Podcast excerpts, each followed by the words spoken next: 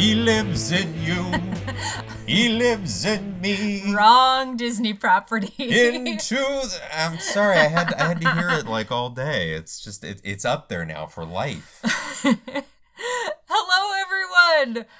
Thank you for tuning in to What a Movie, a nostalgia infused podcast. We are your hosts. I'm James Ferrero. and I'm Nicole Knudsen, and it has been a while. It has, but you know what, folks? We are in our brand new studio. AKA our brand new apartment, which I believe at the top of our last episode, which was the Tron episode, we were like, hey, we're in the middle of apartment hunting and it sucks. And the reason why you haven't heard us for, for uh, two whole months is because we've been moving. Yep, moving all over the place, moving in between places, uh, trying to move to places. Places didn't want us, but this place did, and we love it. Was it a third, fourth time's the charm? Fourth something time's the like that? charm, as It- they say. It was a saga, people, but we're in our new home and we are much happier for it. and also, you won't have you hopefully won't have to wait this long for another episode again. Now that we're all moved in, No. so thank you for your patience. yes. Um apart from uh our new abode, how are we doing? Good, good. Just uh, busy mostly. Uh, I don't know about you. Um, yeah, I've just been working, uh, trying to get some projects lined up, which is exciting. Um, I'm in tech right now. We're about to go into tech for a show that I'm doing sound design for, which is fun. Uh, and um, yeah, Shakes on the Rocks is coming back in April. Uh, once again, those of you in the LA area, if you want to come see some fun off the cuff Shakespeare at the Roguelike Tavern on April 12th, uh, come on down and join us. It'll be a good time. Uh, but yeah, just, you know, business is business, executive business. what about you? I'm good. Also busier than I would like to be. Definitely more tired You just had a callback I generally today. like to be. Yes, I had a callback today, and that's very exciting. I haven't been called back for anything in well, just generally speaking, the last few years with COVID, um, I have not been on my bullshit about like submitting to things and submitting myself going out for auditions as much as I uh, had been in the past. So just generally auditions have been fewer and farther between. Um, but yeah, I had a callback today, and that was that felt nice. Only because this came up recently in a conversation I was having. Um, for our listeners who may not uh, know what a callback is, what is a callback, Nicole? Uh, so it is when you are called back to audition a second time, hence callback.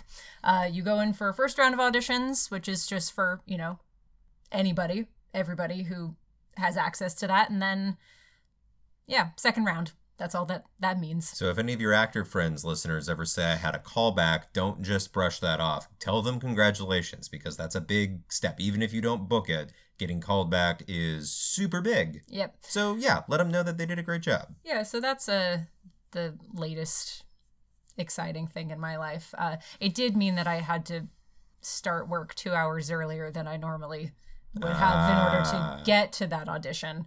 Um, but uh, but I'm grateful for the opportunity. Yes. It's my diplomatic answer to that, and also uh, why I'm just very sleepy right now. Very diplomatic of you.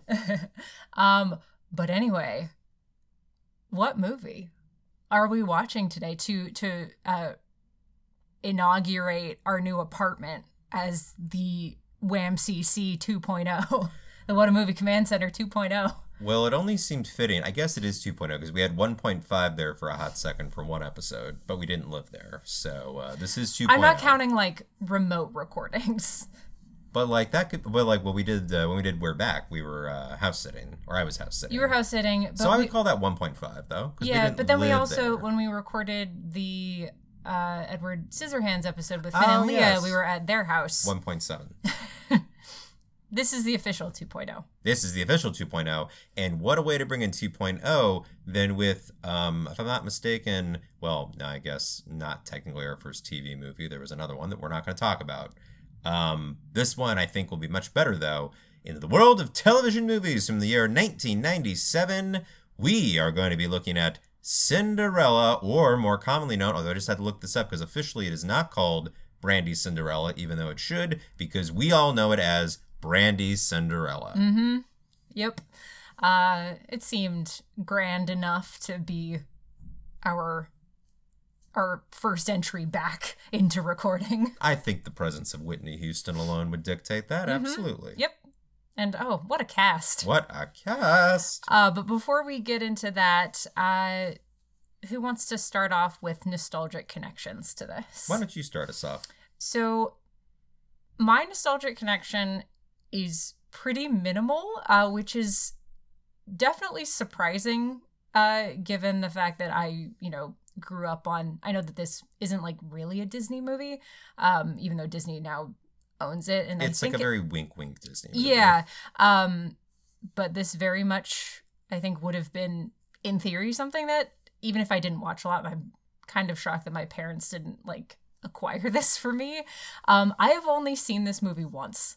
Wow. I have only seen it once, and uh, I saw it. Uh, I was, I think, my family and family friends, uh, the Webbers. Uh, Abby, you're about to feature pretty heavily in this. Um, we were like on vacation somewhere. We were staying in a home that was neither of our homes, and the the Weber family owned this cop, uh, you know, a, a VHS copy of this movie, and we watched it in like I don't know if it was like a beach house or maybe we were just in a beach town. I have no idea where we were. But the family wasn't there. Like you could be there. You weren't like just like hiding out in the house, right? You were allowed to be there. yes, yeah, we were supposed to be there. Oh, okay, good. Um, and uh, yeah, I've I've only ever seen this movie that one time in this location that I do not remember where we were. Um, but I have now seen clips of it uh, quite frequently in very rapid succession because uh, Abby is coming back into this story. Um, her young son Max, this is one of his favorite movies, and it was playing on repeat when we went to go visit them in uh, uh, November of last year. It was Brandy Cinderella, uh, Encanto, Moana, and Turning Red were like the four movies on just constant rotation. Um, so I have very recently heard a lot of random snippets from this film, um, but still have only ever seen it all the way through once. so Max, when you get a little bit older and a little bit more cognizant, you're gonna listen to us and be like, "Oh, they're talking about me." Yeah. So hi, Max, Yeah, this episode is dedicated to Max. who really is the greatest of all of us, and Maximilian. One day we will talk about your future, my dear boy. well, that day is not today. Uh, anyway, that is my uh, hazy nostalgic connection to this movie. I did not grow up watching this it, to the extent that I know a lot of other people did. I'm in a very similar boat. I also did not grow up watching this and also have a very weird roundabout connection with it, though. Uh, also featuring a very good friend of mine. Spencer, be ready. Uh, so basically, I remember watching this, I think only formally watching it through once when I remember someone brought it to school. When was this? 97. So, like, okay, what? This was like 98, 99, something for like that. I guess like second or third grade or something. I don't know. Something like that. Someone brought it to school and it was like like a movie day. I don't know. And like I just remember like we all watched it together. And so I have very distinct memories like watching it at school with friends. But I don't think I ever watched it at home. Once again, I don't think uh, my family ever owned this uh, like a, a copy of it or anything. So I just remember that. And I remember like, you know, thinking like, oh yeah, I saw this like interesting version of Cinderella when I was a kid, but like it was at school and it definitely wasn't like the Disney version, which is ironic because we were talking about this earlier, how I feel like in the the kind of the cult following that this film has built, I feel like when more people talk about Cinderella now, they are referring to Brandy's Cinderella, not the Disney Cinderella of our generation, which I think is fascinating. At least for most people that I've talked to. Uh, no sliding on the Disney Cinderella. You're fine. Um, I would argue maybe one of the weaker ones of that era, but uh, we're not here to talk about that. So all this to say, that was my connection for years, and then uh, many years later, uh, so Spencer is one of my one of my best friends was studying up at PCPA, which is a acting conservatory. What does that stand for? uh, the Pacific Coast. See, I was gonna look this up, but I was just gonna say PCPA a very well respected acting conservatory and professional theater up here on the coast or close to the coast as you're going up towards the Bay Area of California. So I can't tell you exactly what the phrase is now. I'll find out for you later. I was hoping that no one would call me out on that. I wasn't calling you out. I was just I I also genuinely do not know what it stands for. It stands for Pacific Coastal or something. Uh, all, this, all this to say, uh, there's no other reason to go to Santa Maria unless you're going to PCPA. It's uh, otherwise pretty nondescript town up there, going up towards the bay. Uh, but I went up because my friend Spencer was doing a production of Cinderella, which is what this like this all this movie is based on the musical from, I believe, from like years this ago. This started or... as so. This musical was written as a TV movie. Yes, it was. Then That's be- right. Starring Julie Andrews as Cinderella. Then it became a stage musical, and then it became the TV movie that we're about to watch. Right. So this was an adaptation of this musical by Rodgers and Hammerstein. Yes. Um. So and you know he and he was playing like you know what is it like the the major domo like grand commandant. The, uh, the Jason Alexander. Yeah. Character. Who's you know just kind of like the, the the comic relief who's like bouncing around and so just my only association with the musical until I saw it was like hanging out in Santa Maria, this very small weird little town, stopping by like an Applebee's because there was no other place to go, and just hearing you know, Spencer like singing these songs to himself as he was like practicing and getting himself ready. So for the longest time, all I could hear in my head was either like, you know, it was like his Royal Highness, da, da, da, like it was just this over and over again. It was like this is only part of the musical that I know, and either that or you know the the big famous uh, the Prince is having a ball, which you know eventually uh, if you have those friends that you just like hang out with and just make stupid jokes and cackle like hyenas, that's that that's me and Spencer basically. Um, so you know that eventually gave way to like you know the prince is shaving his balls, and you know it was just like we were. we were just f- fucking around all the time. So all this to say, I finally like went and saw the musical that he was doing, and it was it was great. It was a very fun, like charming production. Um, our other friend Jordan was playing the prince, and he was great. Uh, but yeah, it was a very fun show, and to which they have like, which I think is probably used in a lot of theatrical productions of. Uh, you know, Cinderella when she transforms out of the scullery maid outfit into the dress, and it's like probably like not a simple but like a pretty straightforward theatrical technique of like hiding the dress in like kind of a pouch on yeah. you and then you have the actor spin around to kind of distract you so you're looking at her spinning like magnets that you yank off and then it just or like unfurls. strings or yeah. something and it basically like if you do it right it just looks like it magically appears on her it's a very like in a way simple technique but it's very effective and i remember watching that and i was like whoa that was really cool and then i thought if I think this is cool, me, like a full grown adult, then I can just imagine some kids watching this who just saw that and their minds are probably just like, and it's that moment, which I, you know, not to get sappy, but I think is why a lot of us who do theater do theater, is for these moments of theatrical magic because you see it happen right in front of you. I mean, I remember watching, this must have been 10 years ago now, but it was when Cinderella was like on Broadway. Um, again, I think about a decade ago. And the Tony Awards were happening, and I was watching the Tonys, and they did, you know, Cinderella's like performance piece in the live broadcast was that moment. And again, grown ass adult just sitting there watching and seeing the dress transform in like, you know, a matter of moments. And I'm like, it's magic!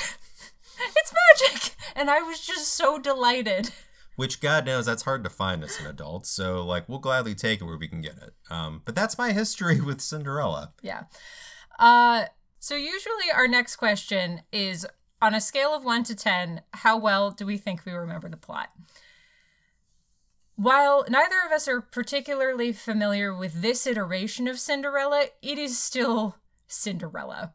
Um, do we want to adjust this at all? Because, like, I, I mean, I know the story of Cinderella very well. It's the one where she uh, there are unfortunately the woodland no creatures and then meets a bunch of uh, See, I don't think there's any uh, mice in this one. There's no mice in this one. Okay.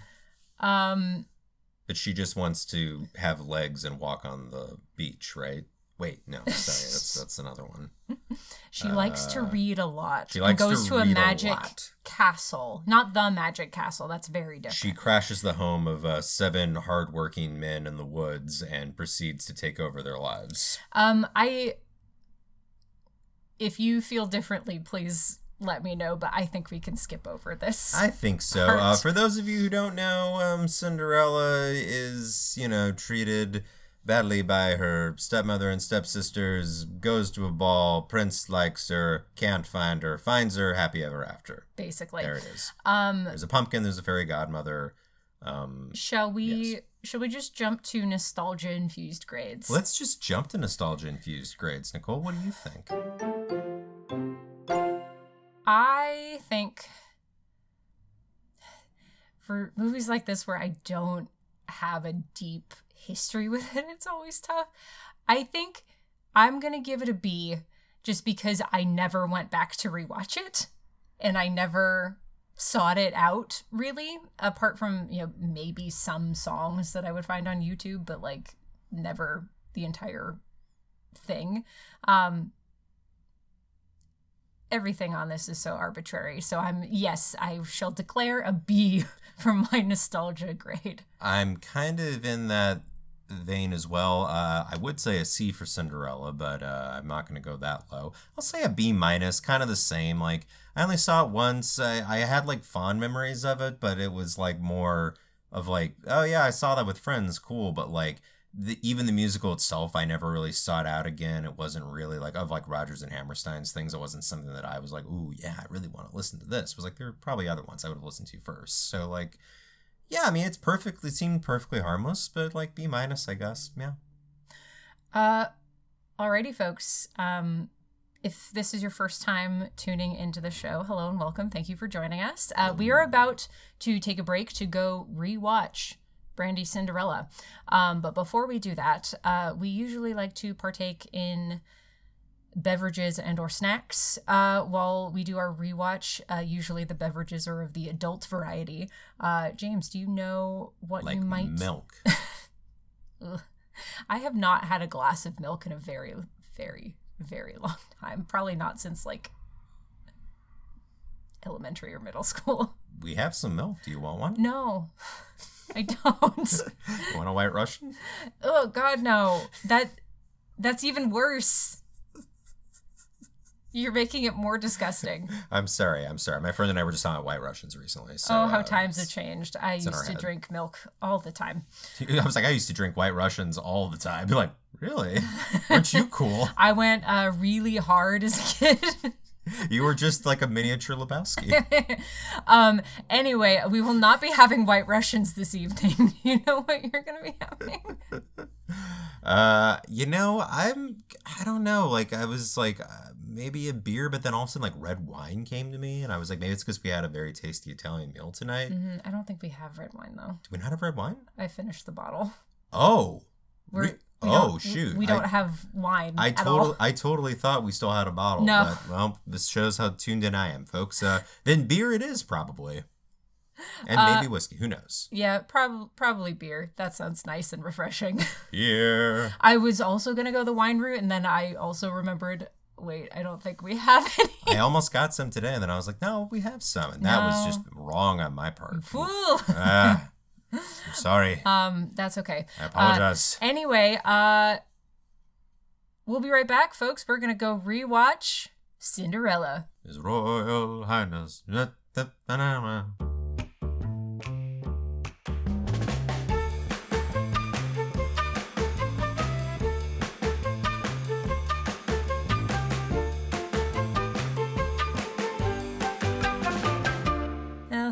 Uh, Uncle is still preoccupied. 19, 19, 1985. We can't sing this on the show. We're gonna get sued. hey, we just watched Cinderella and we come in singing Bowling for Soup. Honestly, it kind of makes sense. I don't know. It tracks. Um, His song isn't like other songs. She's not like other girls. she's definitely not like other girls. This is every casting breakdown for anything. She's not like other girls. She's not a fucking weirdo like her stepsisters. who I adore for how weird they are. she doesn't have a bizarre personality, unfortunately. Does she have any personality? it's debatable. questionable. Uh, but she sure is pretty. Uh, welcome back, everybody. We've just finished our rewatch of Cinderella oh featuring Brandy. Featuring Brandy. Um, I don't know about you, but I had a great time. That was lovely. That was a very lovely trip down memory lane. Yeah, when we were discussing like, oh, what movie do we want to watch to come back for for what a movie? And I'm like, I didn't vocalize this, but I don't want to watch anything that's not that there was anything particularly sad on our list, Not but I was like, I want something light You or want you want fun a light or piece of fluff. yeah. Um and hence this, which is It exactly what I wanted it to be. If this is your first time listening, this is where we normally will get into like any th- any big plot things that we missed, but again, we didn't need to go over the plot of Cinderella. We all know the plot of Cinderella. It's about what you'd expect. Um are there any big overarching things that we want to address at the top before we start moving uh, moving through like the various moments more or less chronologically? I mean, I guess just overall, the fun thing to take away from this is like, it's just, it's a very entertaining, very charming uh, TV movie from the late 90s, which is rare to find. You see this more nowadays with stuff, but like for this time to go like on this level of, and we'll get into the numbers later of like on a budget that this had just for like the sets and the costumes alone is just like and like all of the all of the extras and all of the dancers like i'm just like wow. And everyone is out there and everyone is having a great time and they know what they're doing. Like it's a strong group of people where it's like you you take your people who you you know like you know they'll be able to hold their own doing what they're trying to do in this but then you'll also add in some heavyweights to really like you know bring it home. So like everything will kind of balance out. And it's just yeah it's a very very sweet charming um trip back to the 90s that i would argue uh not to get ahead of ourselves but like holds up in a lot of ways today which was very impressive. Yeah, I a thought that I continued having throughout this movie was like how much I appreciated the tactile nature of the design of everything in it. And I think this is partly a product of particularly in the last like 10 15 years or so just being inundated with films where CG is so prevalent and particularly because this movie is a fantasy and nowadays almost inherently there's going to be some CG effect more or less. Uh, and the fact that it's like you are very clearly on a backlot somewhere and all of these sets are practical like you follow also the camera work in this is really really energetic and kinetic which is like gives the the movie so much energy. It, it resists from becoming too stagey looking while still having like a stagey persona in the good way. Yeah. Kind of what you were saying about where it is like yeah we're definitely just like we're on this like very beautifully made set that's clearly on like the universal studios backlot.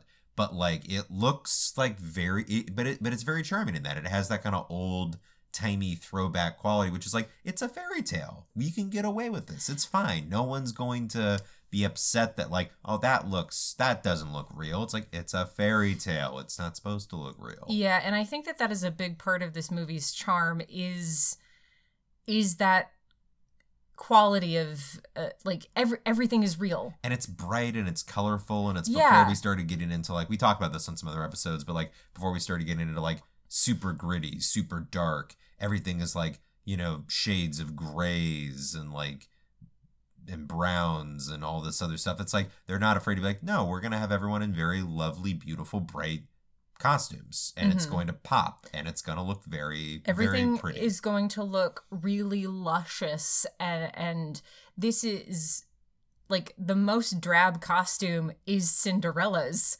which is on is purpose. the point yeah yeah the point is that she's in these very simple you know like neutral like muted tones when she's you know in her scullery maid outfit I, I also Um, just really admire too, like kind of along with that, the sense of how they went about telling the story, where it's like they're they're committing to the very genuine nature of this musical very thoroughly. Like there's no winking at the camera, ironic kind of like, oh god, isn't this kind of like old timey? It's like they're just full all the actors are fully invested in this very over the top fairy tale and they're committing to like, you know, this very earnest retelling of it where like any of the humor that comes in that is a little bit more modern isn't meant to kind of like critique it or isn't meant to tease it, but it's just meant to kind of like, you know, give it a little bit of more of a modern twist, but still like own the story. The characters still are taking it very seriously. No one's like sitting around kind of going like, yeah, pff, whatever, which is very refreshing. Yeah, there's no judgment on the love story, which which there very easily could have been, especially Yeah. in the 90s when everyone was really cynical. Yeah, and I this is something that has come up in previous episode uh, uh you know, previous episodes of the show. It's a little too sweet for me at times, but that's that's not the movie's fault. That's just the show itself that they've show chosen itself, to yeah. do an adaptation of.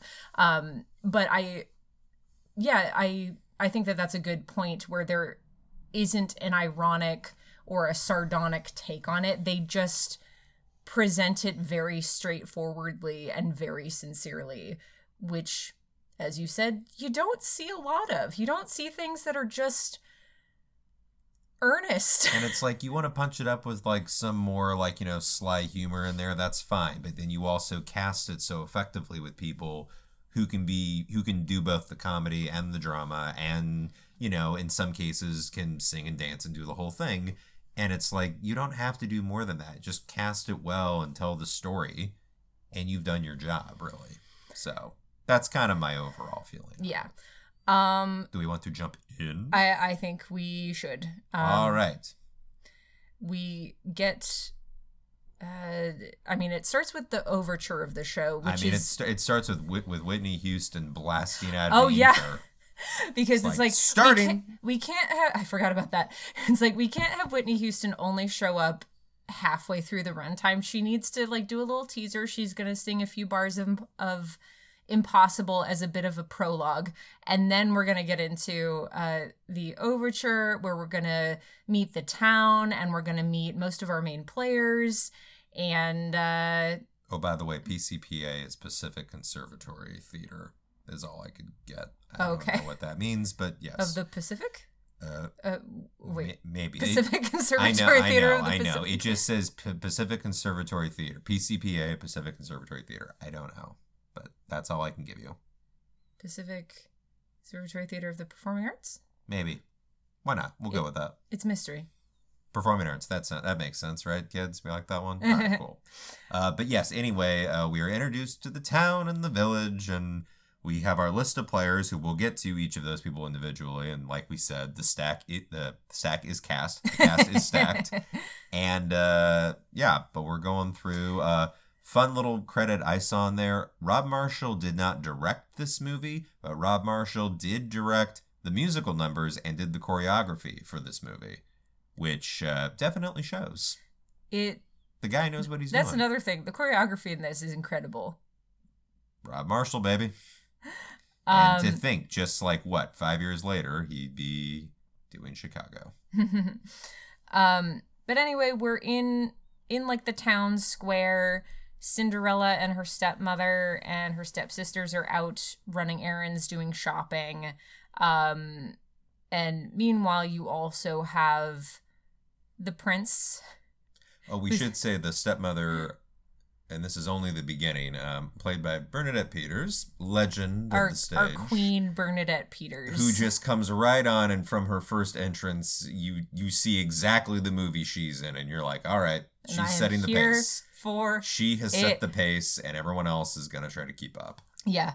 Um, But yes, but meanwhile, the prince is walking around, which leads me to my first question: Does no one know what the prince looks like, or does everyone in this movie have face blindness? I mean, we'll get to it later where that really becomes an issue, but uh, I, I, I want to say they're operating under the fairy tale rules of if you dress in different clothes than you usually do, immediately you look like a completely different person. So you could be the prince, who w- we can make an argument everyone knows what the prince looks like, but when the prince is walking around in like kind of a you know a, like a little billowy pirate shirt and you know like just regular looking pants and is walking around with his, you know, his like coif 90s uh, wet style hair, then everyone will just go like he looks like one of us. Yeah, cuz I He's something like the rest of us. And then just like but as soon as he puts on like the royal garb, they all go, oh, "It's the prince." As we see later with Cinderella, it's the opposite effect. I see that phenomenon makes slightly more sense in the in the very specific instance of Cinderella walking into the ball and she is, you know, dressed up to the nines. That I understand more of people not placing her of like, wow, you you do look so different. The only person who looks like fucking Brandy in this town. But it's also it's just so ridiculous that like two people as objectively beautiful as Brandy and Paolo Montalban wouldn't remember each other's faces because they are both so pretty. I mean, he's also just wandering around this town singing. Like, clearly, he has nothing better to do, and no one is paying him much attention either, to be um, fair. But yeah, anyway, Cinderella and uh, Prince Christopher. I just I can't Prince get over Chris. the I can't get over the fact that his, that his name is just Chris. Upon Chris Prince's day. I I'm curious if that name was in the original version or if they changed his name to be a more 90s name. Like it was like Christoph.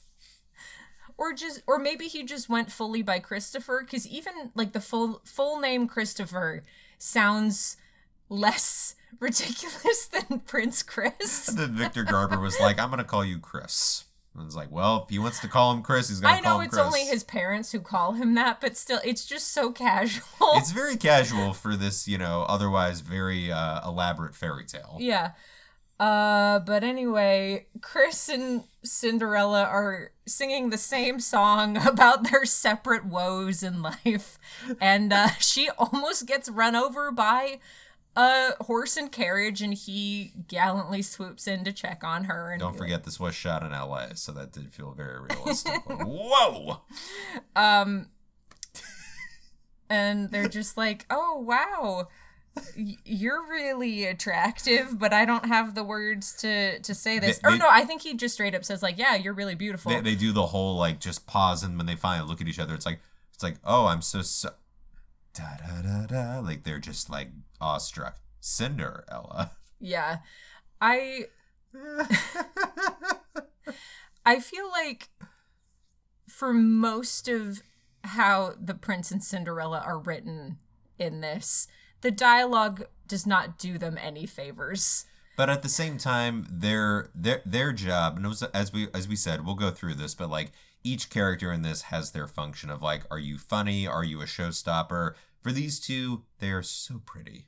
They're so pretty and have such beautiful singing voices and have these like very sweet doe-eyed expressions. I I feel like the note that they were given was just like, "Hey, your yeah. eyes, can you just make them wider? Can you and just be a more, deer? Can you just make your eyes more full of wonder? Can they get wider? I want to see only the whites of your eyes. I'm not seeing enough whimsy and wonder in your eyes. I more. must see more." Um yeah, I feel like that was the only note given to those to those two actors. Mm, and that just looked pretty. And you know, they deliver on it. They do. They deliver on As it. As we've seen, the ingenues typically don't get a whole lot to do. Yeah, it's again something that's come up before on the show of like being the leads is quite frequently a thankless part. Like yes, you get a lot of the songs and you get, you know, that beautiful uh, you know, number in the ballroom uh with the big dance.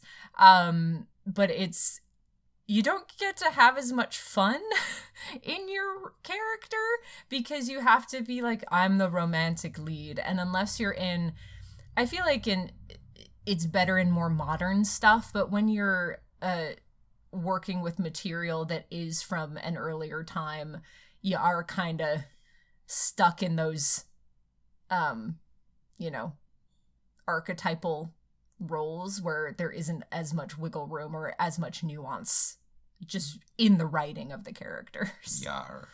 Um, but anyway, our young lovers are separated because they both have to go home. It's time to go home. they have to go home. Um, uh, what next?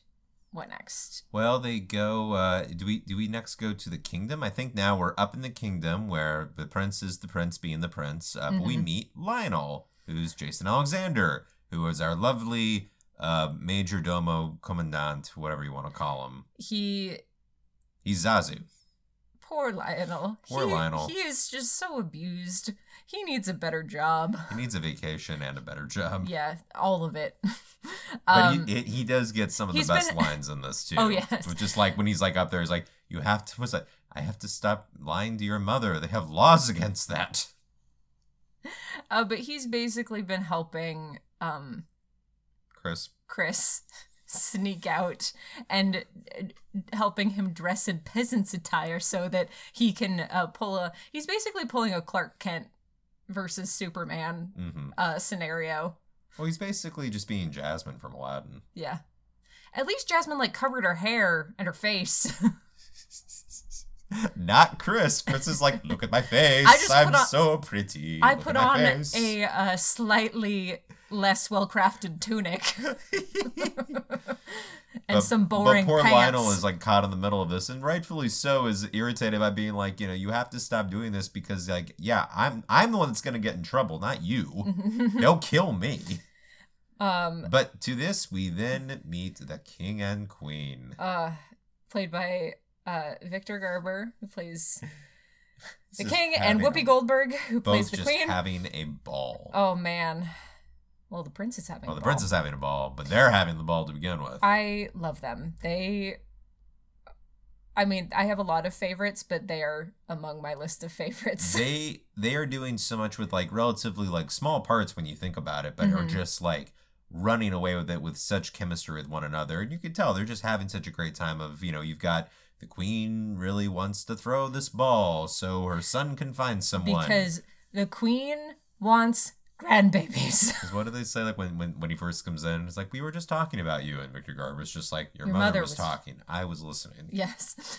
Um, I also, since we're here with this particular family unit, uh, I do want to talk about what this movie has been lauded for, f- basically since it came out, was the like truly colorblind casting, uh, or I guess color conscious casting is probably a better At, term. at the time, they probably would have called it colorblind casting, but yeah, I think color conscious is more Mm-hmm. Um, appropriate nowadays. and i you know and rightfully so because i know for for me as as an audience member if you are going to do this if no one in this immediate family unit looks alike i don't care like i don't think about it it's just you say that okay these two this white man and this black woman produced an asian son And it also helps that like they have real chemistry between the three of them, where you actually buy them as like a mother and a father and Yeah. son.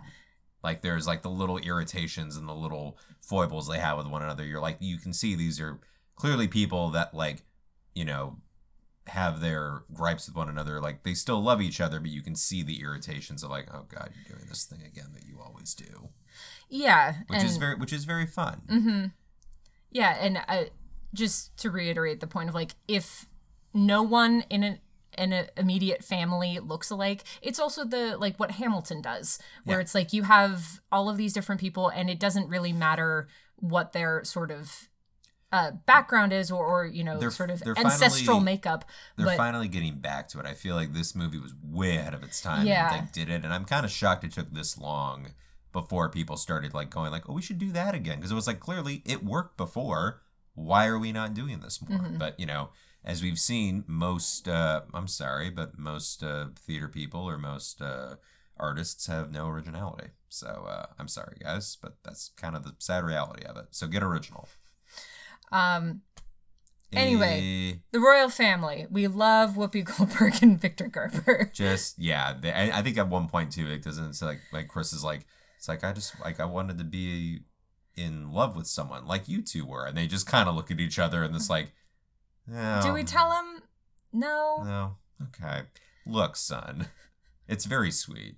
Uh, but we meet them, and then we flash back down. We just want you to be happy. We want you to find a bride. I mean, we also want you to be happy, but happiness has nothing to do with it. And yes, and we want grandkids right now. yeah, we give us grandbabies. Not to rush you, son, but we need you to get Oh, get busy. That was the other thing, yeah. And it's like you know, when you inherit the throne, Victor Garber's like, not anytime soon.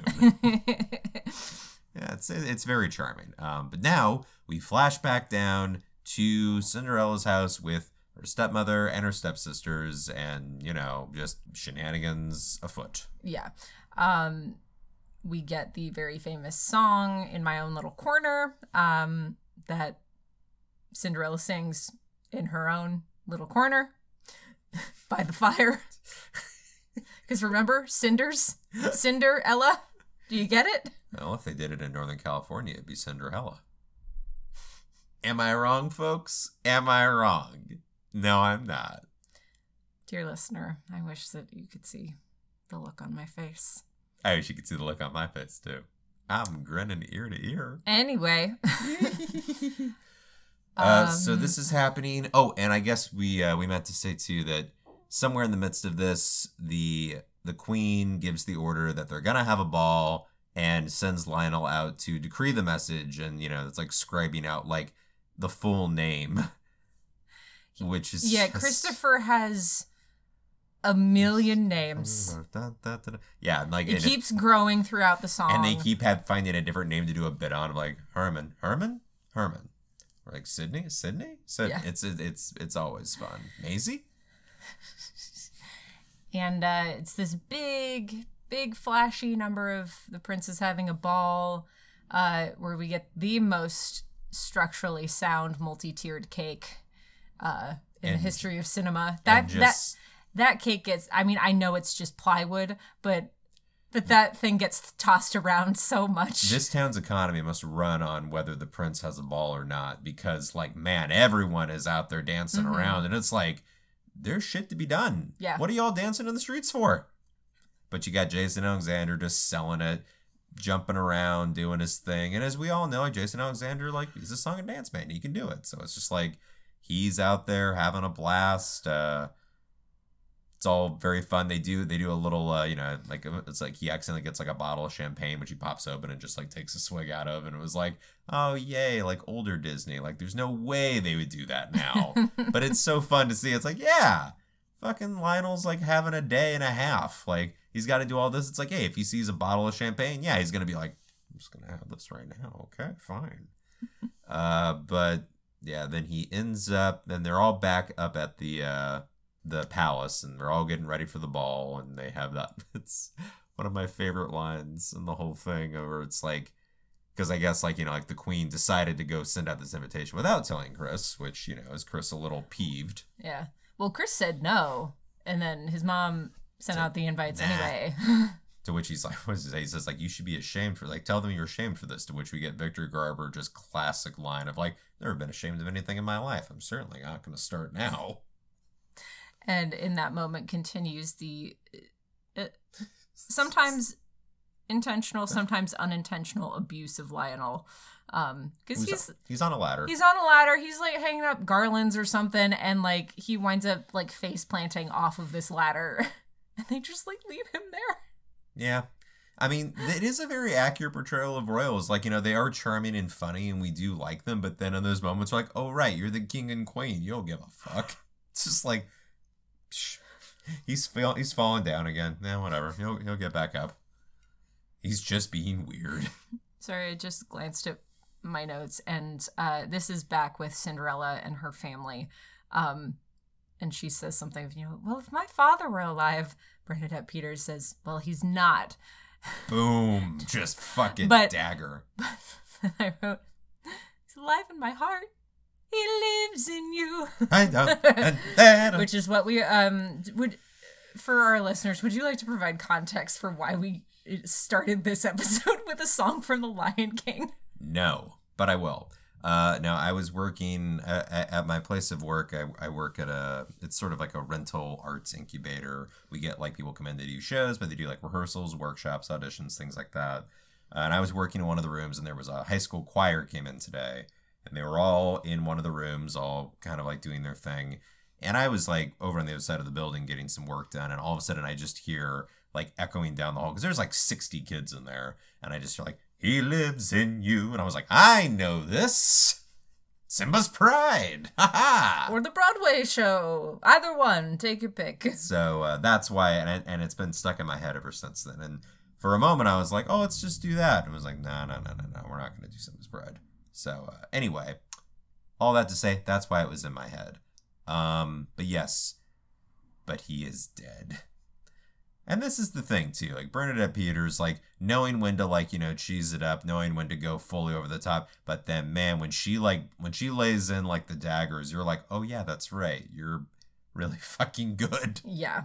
It's she walks the line so perfectly of being over the top, being ridiculous, being being the type of quote evil stepmother that this particular version of Cinderella needs, but then in like the blink of an eye shifting and being a hundred percent grounded It's like for like even just a line even just a look and then she can switch back Can we take a moment to talk about the stepsisters now? Because I think we're like right around to where they're starting to get like the I- bulk of their stuff.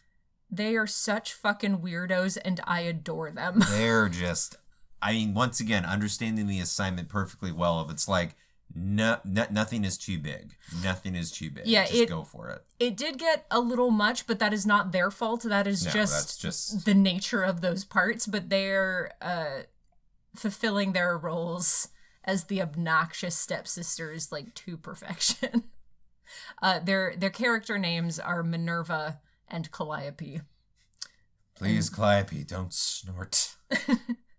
I beg you. try not to snort oh man they they are the true clowns of this show and they and and they sell it with every fiber of their being. Mhm. Um, but this all leads to at some point like Cinderella's talking about love, and then Bernadette will not be upstaged. i think that's later Is that later? Yeah, I think in it's a little bit later. Uh, not much later. We can talk about that now. Um, I'm just trying to think of And there's not really much else that's happening at this point. I think there's a lot that's of when they're because that's when they're about to go to the ball. yeah. which I guess we're there. we're pretty much there. Though. not not a lot happens It's a pretty straightforward plot in this show slash movie. Um, and uh, uh, yeah, so she has you know this scene chewing moment with uh what is it called i fell in love with love Mhm. if that's the name of the song but it's about like this isn't about love this is about marriage and they're very different Marriage. uh yes. and it's bernadette peters getting to strut her stuff for a song and it's great And she burns the house down almost, and that's how they cut away to a commercial break because they're like, okay. everybody needs a breather we all need to forget just a little bit how great that was so that we can come back in and because i think it just picks up with cinderella Just- home alone. like walk like walking back into the cottage and yeah she's just like why would i want to go to a ball? I could just sit by the fire. And it's like meant to be ironic but i'm like honestly i mean same right? Like i don't want to go to the ball. I just want to sit by the fire. about that where it's you like, would have that too. like cinderella that's just turning 30 why would i want to go to a ball? I could just sit at home by the fire it's like sounds pretty nice. That sounds nice to me. But she but, but but but but she's now satirella and is uh sitting there in in, in, in her in her own little corner being sad. in her own little chair in her own sad little in her chair. own sad little chair in her own sad little existence. And then Whitney Houston, the other queen pops the out other queen, and I, I am convinced that this version of the fairy godmother is a vampire because she absolutely asks to be let in and she does not enter the palace. Oh, that's true. She must be invited in, therefore But wait, at the end She's when she's like in like the doorway, did she kill someone else and get into Or- their house?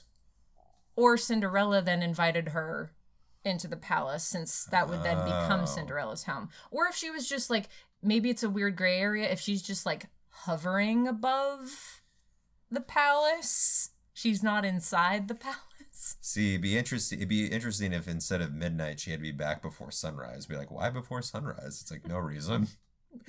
Not at all. I just Oh yeah, I guess she is in the daylight at the end. Well, it doesn't mean that she's not a vampire, though.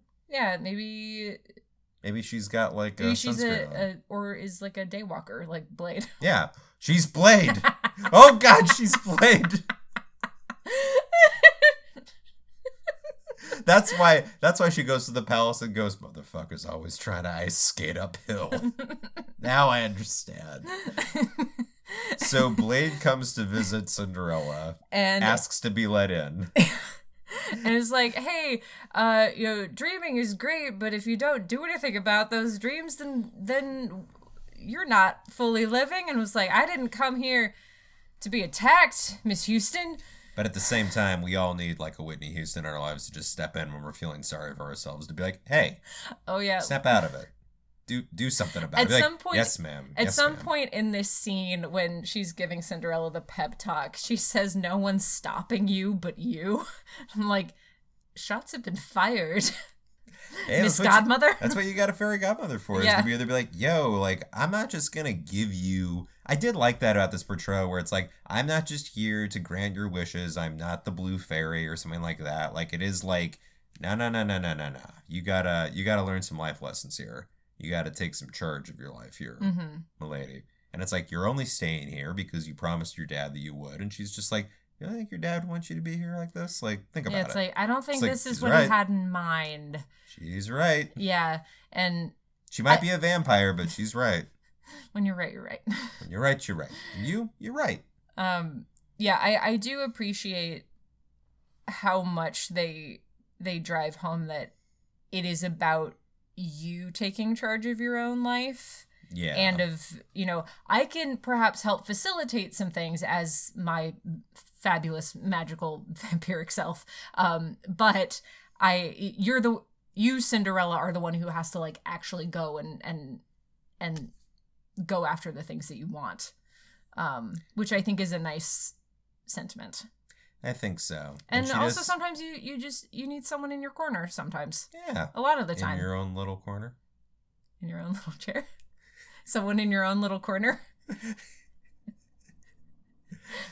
it's a very tight corner you can't have too many people there Nah, but you can have at least one vampire there. yep I mean, she's been alive for what, 600 years, she Yeah. says? And it's just like, yeah, total, probably one of the most powerful vampires we've seen. Yeah. Judging by her, as we see her ability to manipulate life as it is by taking these innocent mice who are just hanging around and making Doing them mice into things. horses and humans. yep they're just like Just "Oh, for a lark. yeah ju- just just to get this pumpkin carriage up the hill also they They're like, vampiric goddess, please let us live. We don't want to do your bidding anymore. Um, but you get the uh the show stopping number impossible, which is fabulous.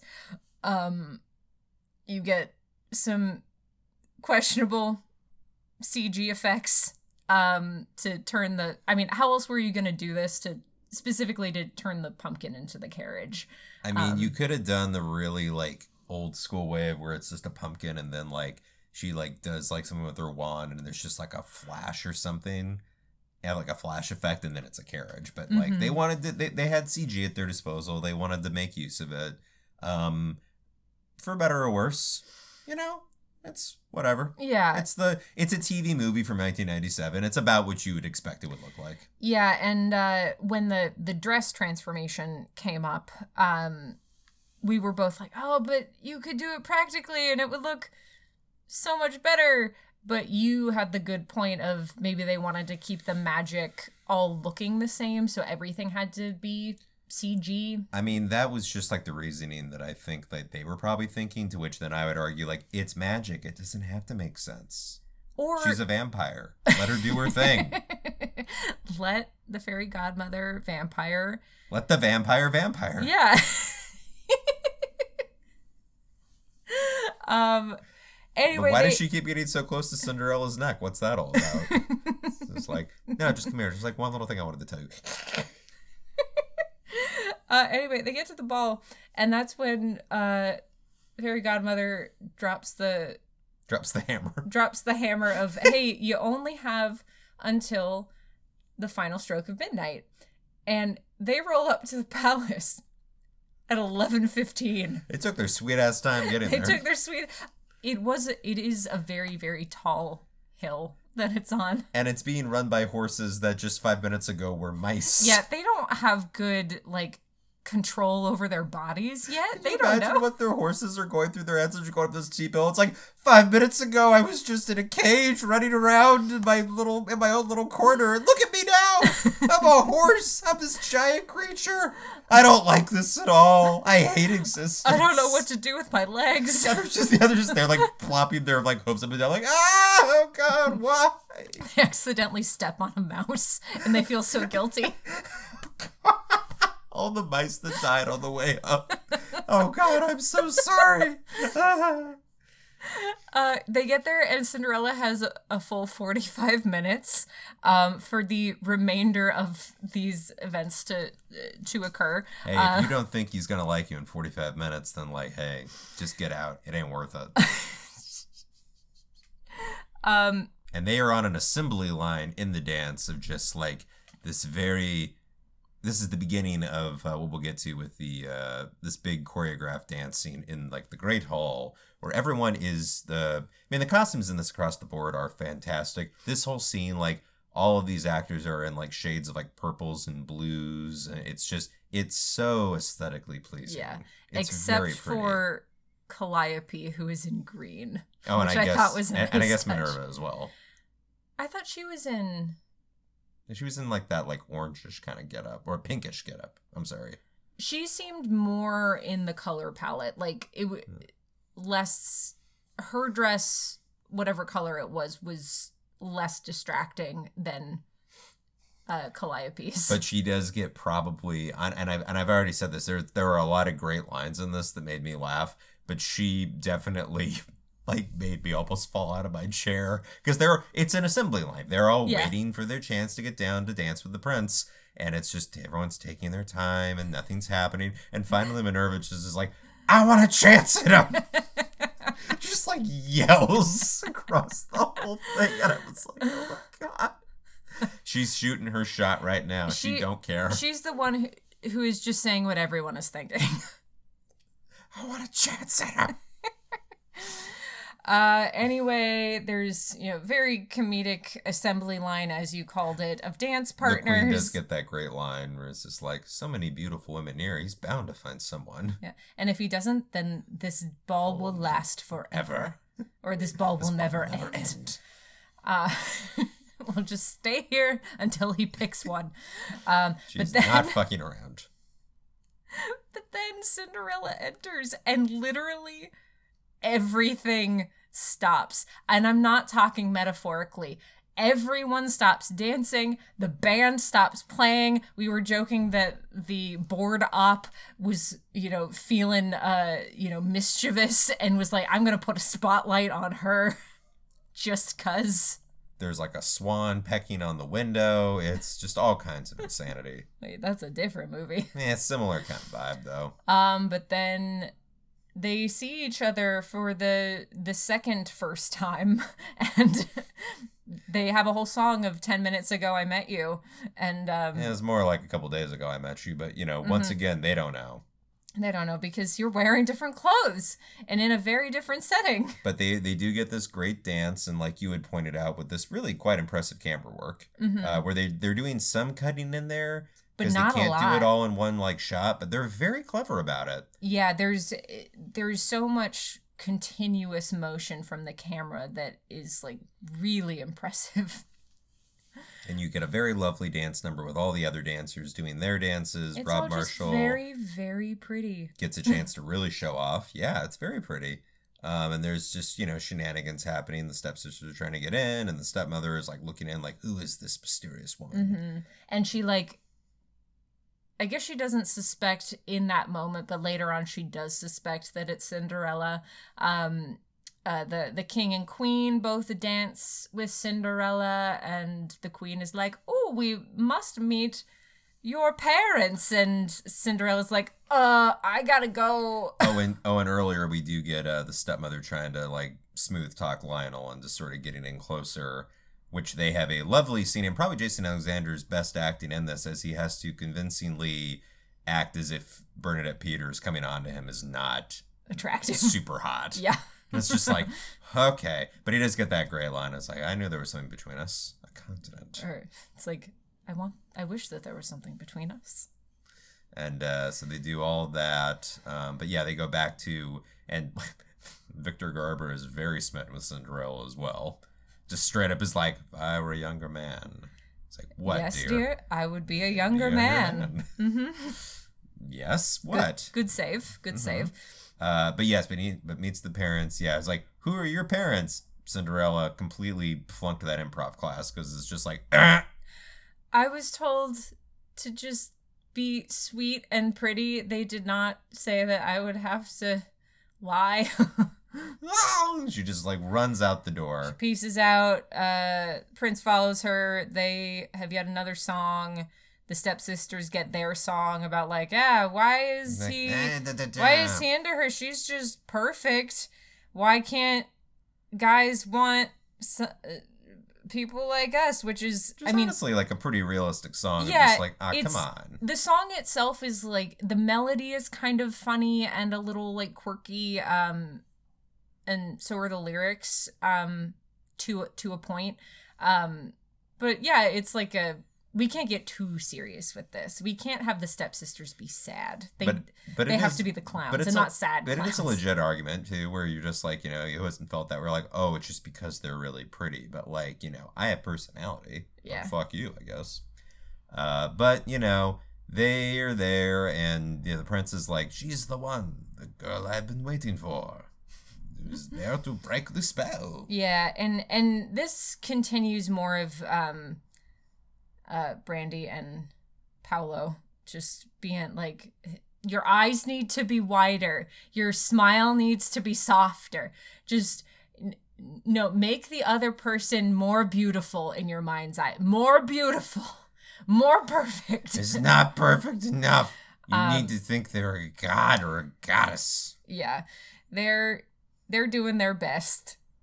But alas, it's midnight. She pieces out. Yeah. The clock strikes 12 and She's she's, like, Out. oh no, I gots to go.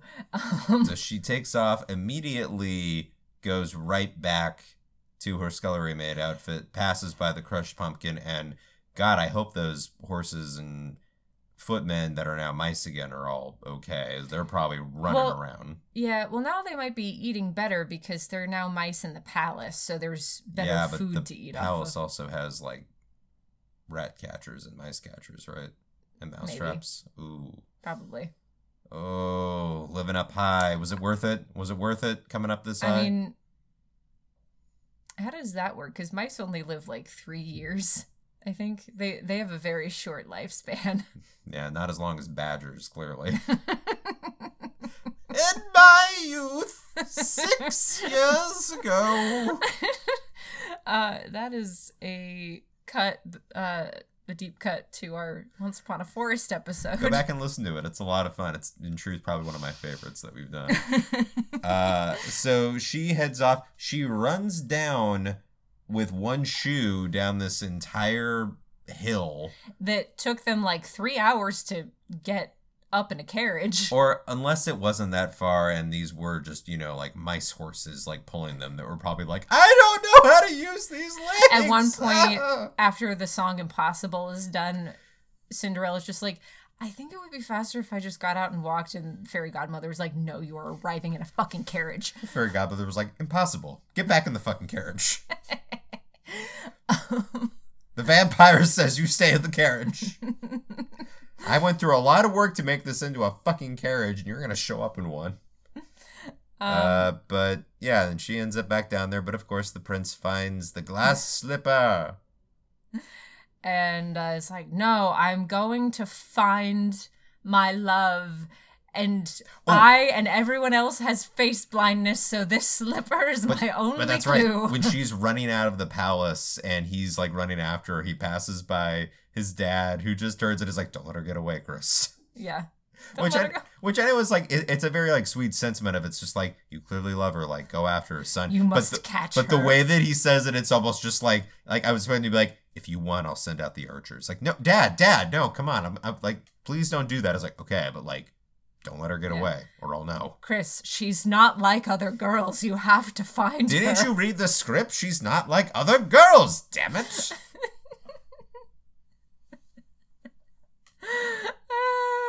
anyway, thus begins the the quest to find his lost lady love and uh just the longest montage of Lionel putting this glass slipper on women's feet and uh, uh Chris's just disappointed face. Because it's not like other slippers. Definitely not. It is the most. What what was Lionel's line like? Who dances in a glass shoe? It's like most realistic line Yeah. of the whole movie. He he's asking the big questions, the real hard hitting questions. Yeah, lots of feet shots. It's almost turning into like a foot fetish video. A it's little just like, bit. A- okay, it's- lots of feet. it's like lots a- of feet. It's uh, very close to being uh, to becoming like a foot fetish OnlyFans. Maybe Quentin Tarantino directed this section. We don't know. he ghost directed this one sequence. you doing the thing with their foot and the slipper on? I'll do it. Okay, Quentin. Uh, so yeah, they're going through that, and they end up back at the stepmother's home, and Mhm. she's like, "Yo, I'm gonna lock you in this room, cause fuck this shit." And uh the Oh, I- slipper, oh- surprisingly, fits no one. You do get that scene, I guess, a little earlier when they come back from the ball and like Cinderella's there. It's like, oh, how was it? And they're like, oh, it was great, of course. And they're all just like fucking around. in a and- very extended song about like oh i cinderella i imagine that the ball was like this and the stepsisters are like yes yes it was and i think this is the moment when the stepmother Mhm. is like wait a minute That was i you. that was you and then really, I mean, talk about like things really take a shift into the, like Mhm. the dark briefly.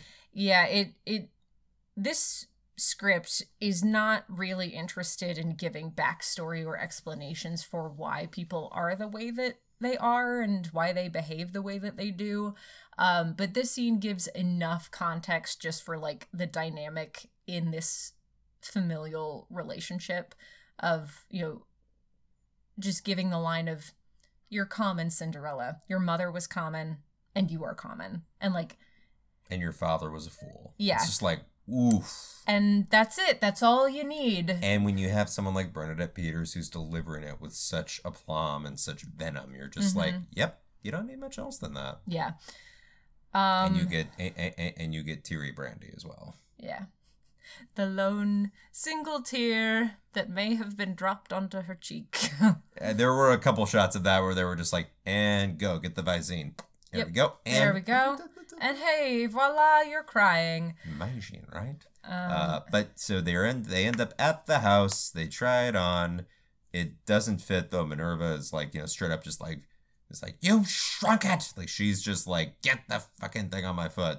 Uh, but then, of course, we try it on the stepmother, and it does fit, or so we think. and then it's like ah this is a, a death trap please get this off of my foot immediately i have made a terrible mistake. And then it leads to probably i would argue the funniest physical gag in this entire movie of the three of them all going to like what's behind those doors? And they all like walk over but because they all are only wearing one shoe they just all in like in tandem just walk over and a little boom ba boom boom boom just boom ba boom boom boom and then just get in front of the door. Yeah, and it's it's just, it's a beautiful moment motion. of physical comedy that is just so fucking funny uh but what door oh you mean this door there's nothing behind these doors.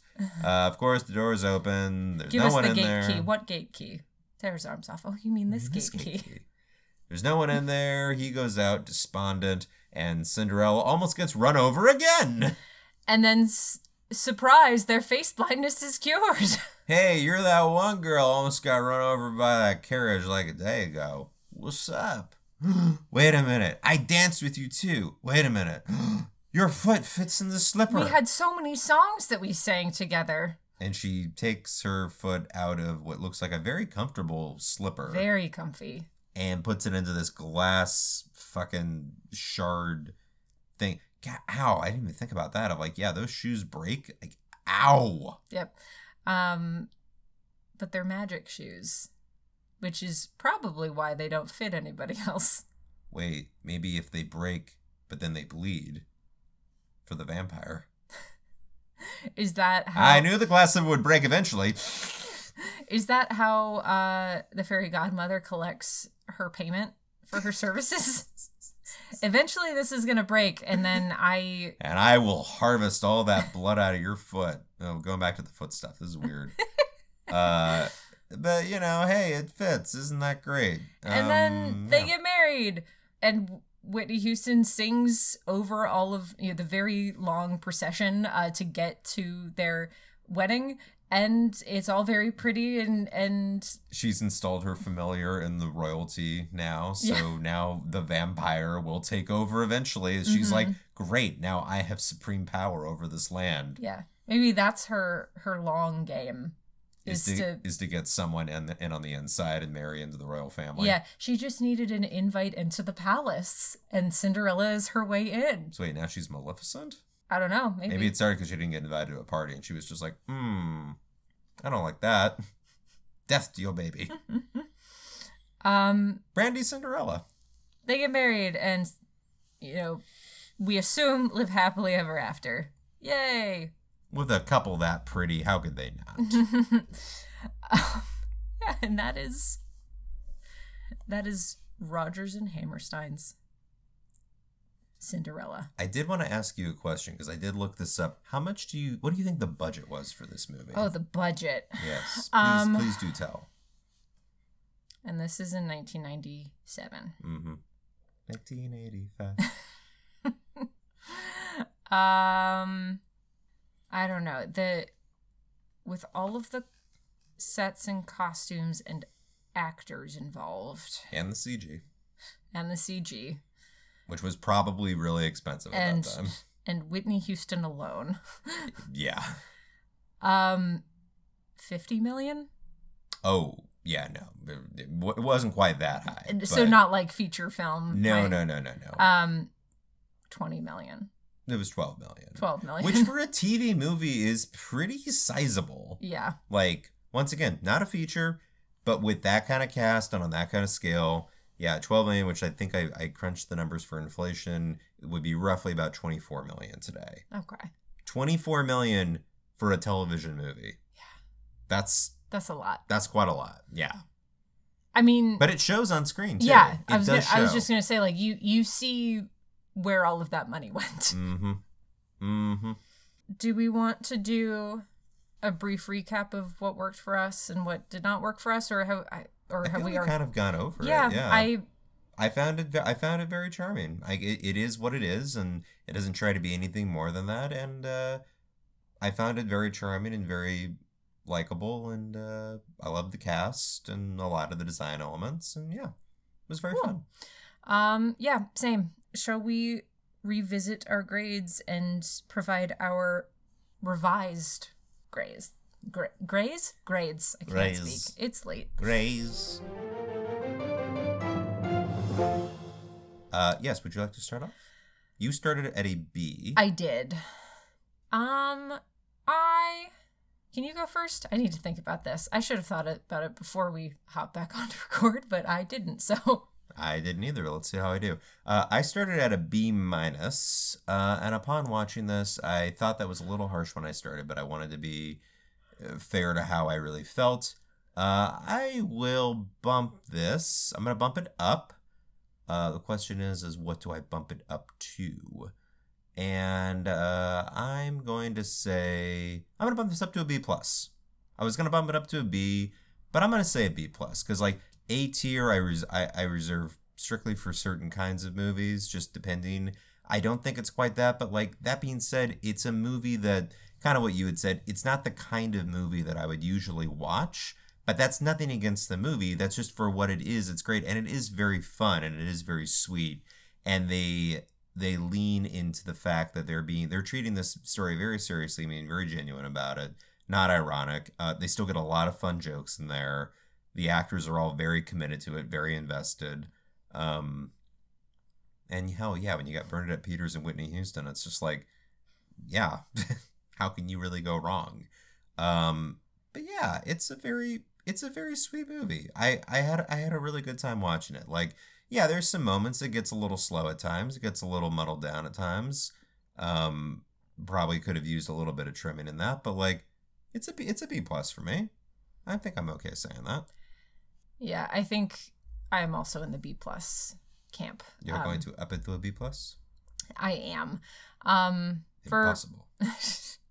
no, it is possible. It's possible. Oh, That's the reprise or just the continuation of that song. I don't know. The songs all kind of blend together uh, at certain points of this movie.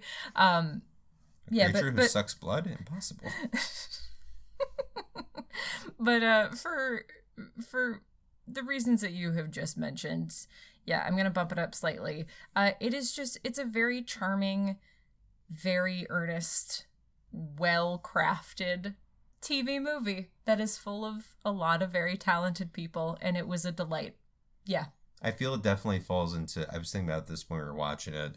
We had said this about the Swan Princess, which we talked about last year, and I feel this is in that same category of like it's a theater kid movie. It's a it, it's a movie that you put on at a cast party, and I could totally see that happening. absolutely. and it would be a fun one to have on a cast party. It'd be a fun one to watch with a bunch of friends for sure. Mm-hmm. Oh yeah, if someone is like, "Hey, do you want to put this on?" I'll be like, "Yeah, sure, let's do it." A bunch of like hardcore theater nerds. It'd be great. Yeah. Sing along, to everything. And in case you didn't know, we're huge theater nerds, people. If you've been listening to really any of this show, you know that. you should have figured this out by now.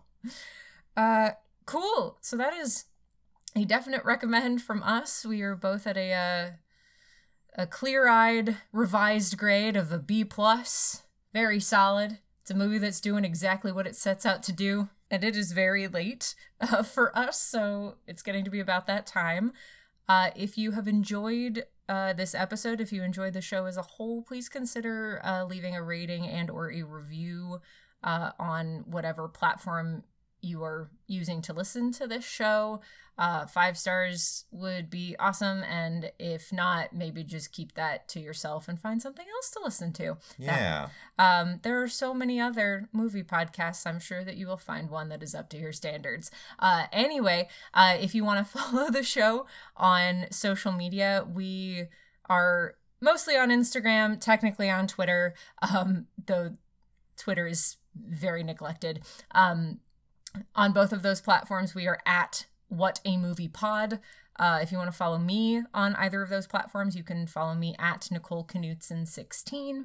And if you want to follow me, uh, I've largely been off of Twitter, but like I did get a little bit of run of popularity recently, so fine, you can still follow me on Twitter and Instagram uh, at the real J Ferrero. Real is in a film reel with two E's, and Ferrero is in Ferrero Rocher.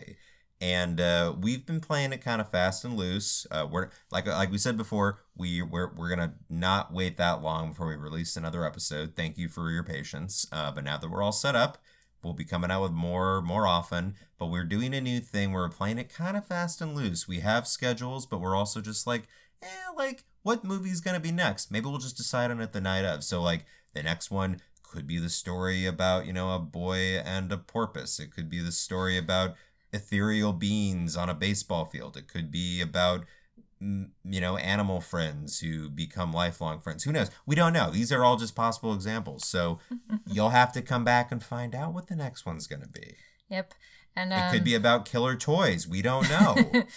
um, and as we said, it's getting late for us. So, good night, or good day, or good morning, whenever you are listening to this. I'm James Ferrero. And I'm Nicole Knutson. And What a movie.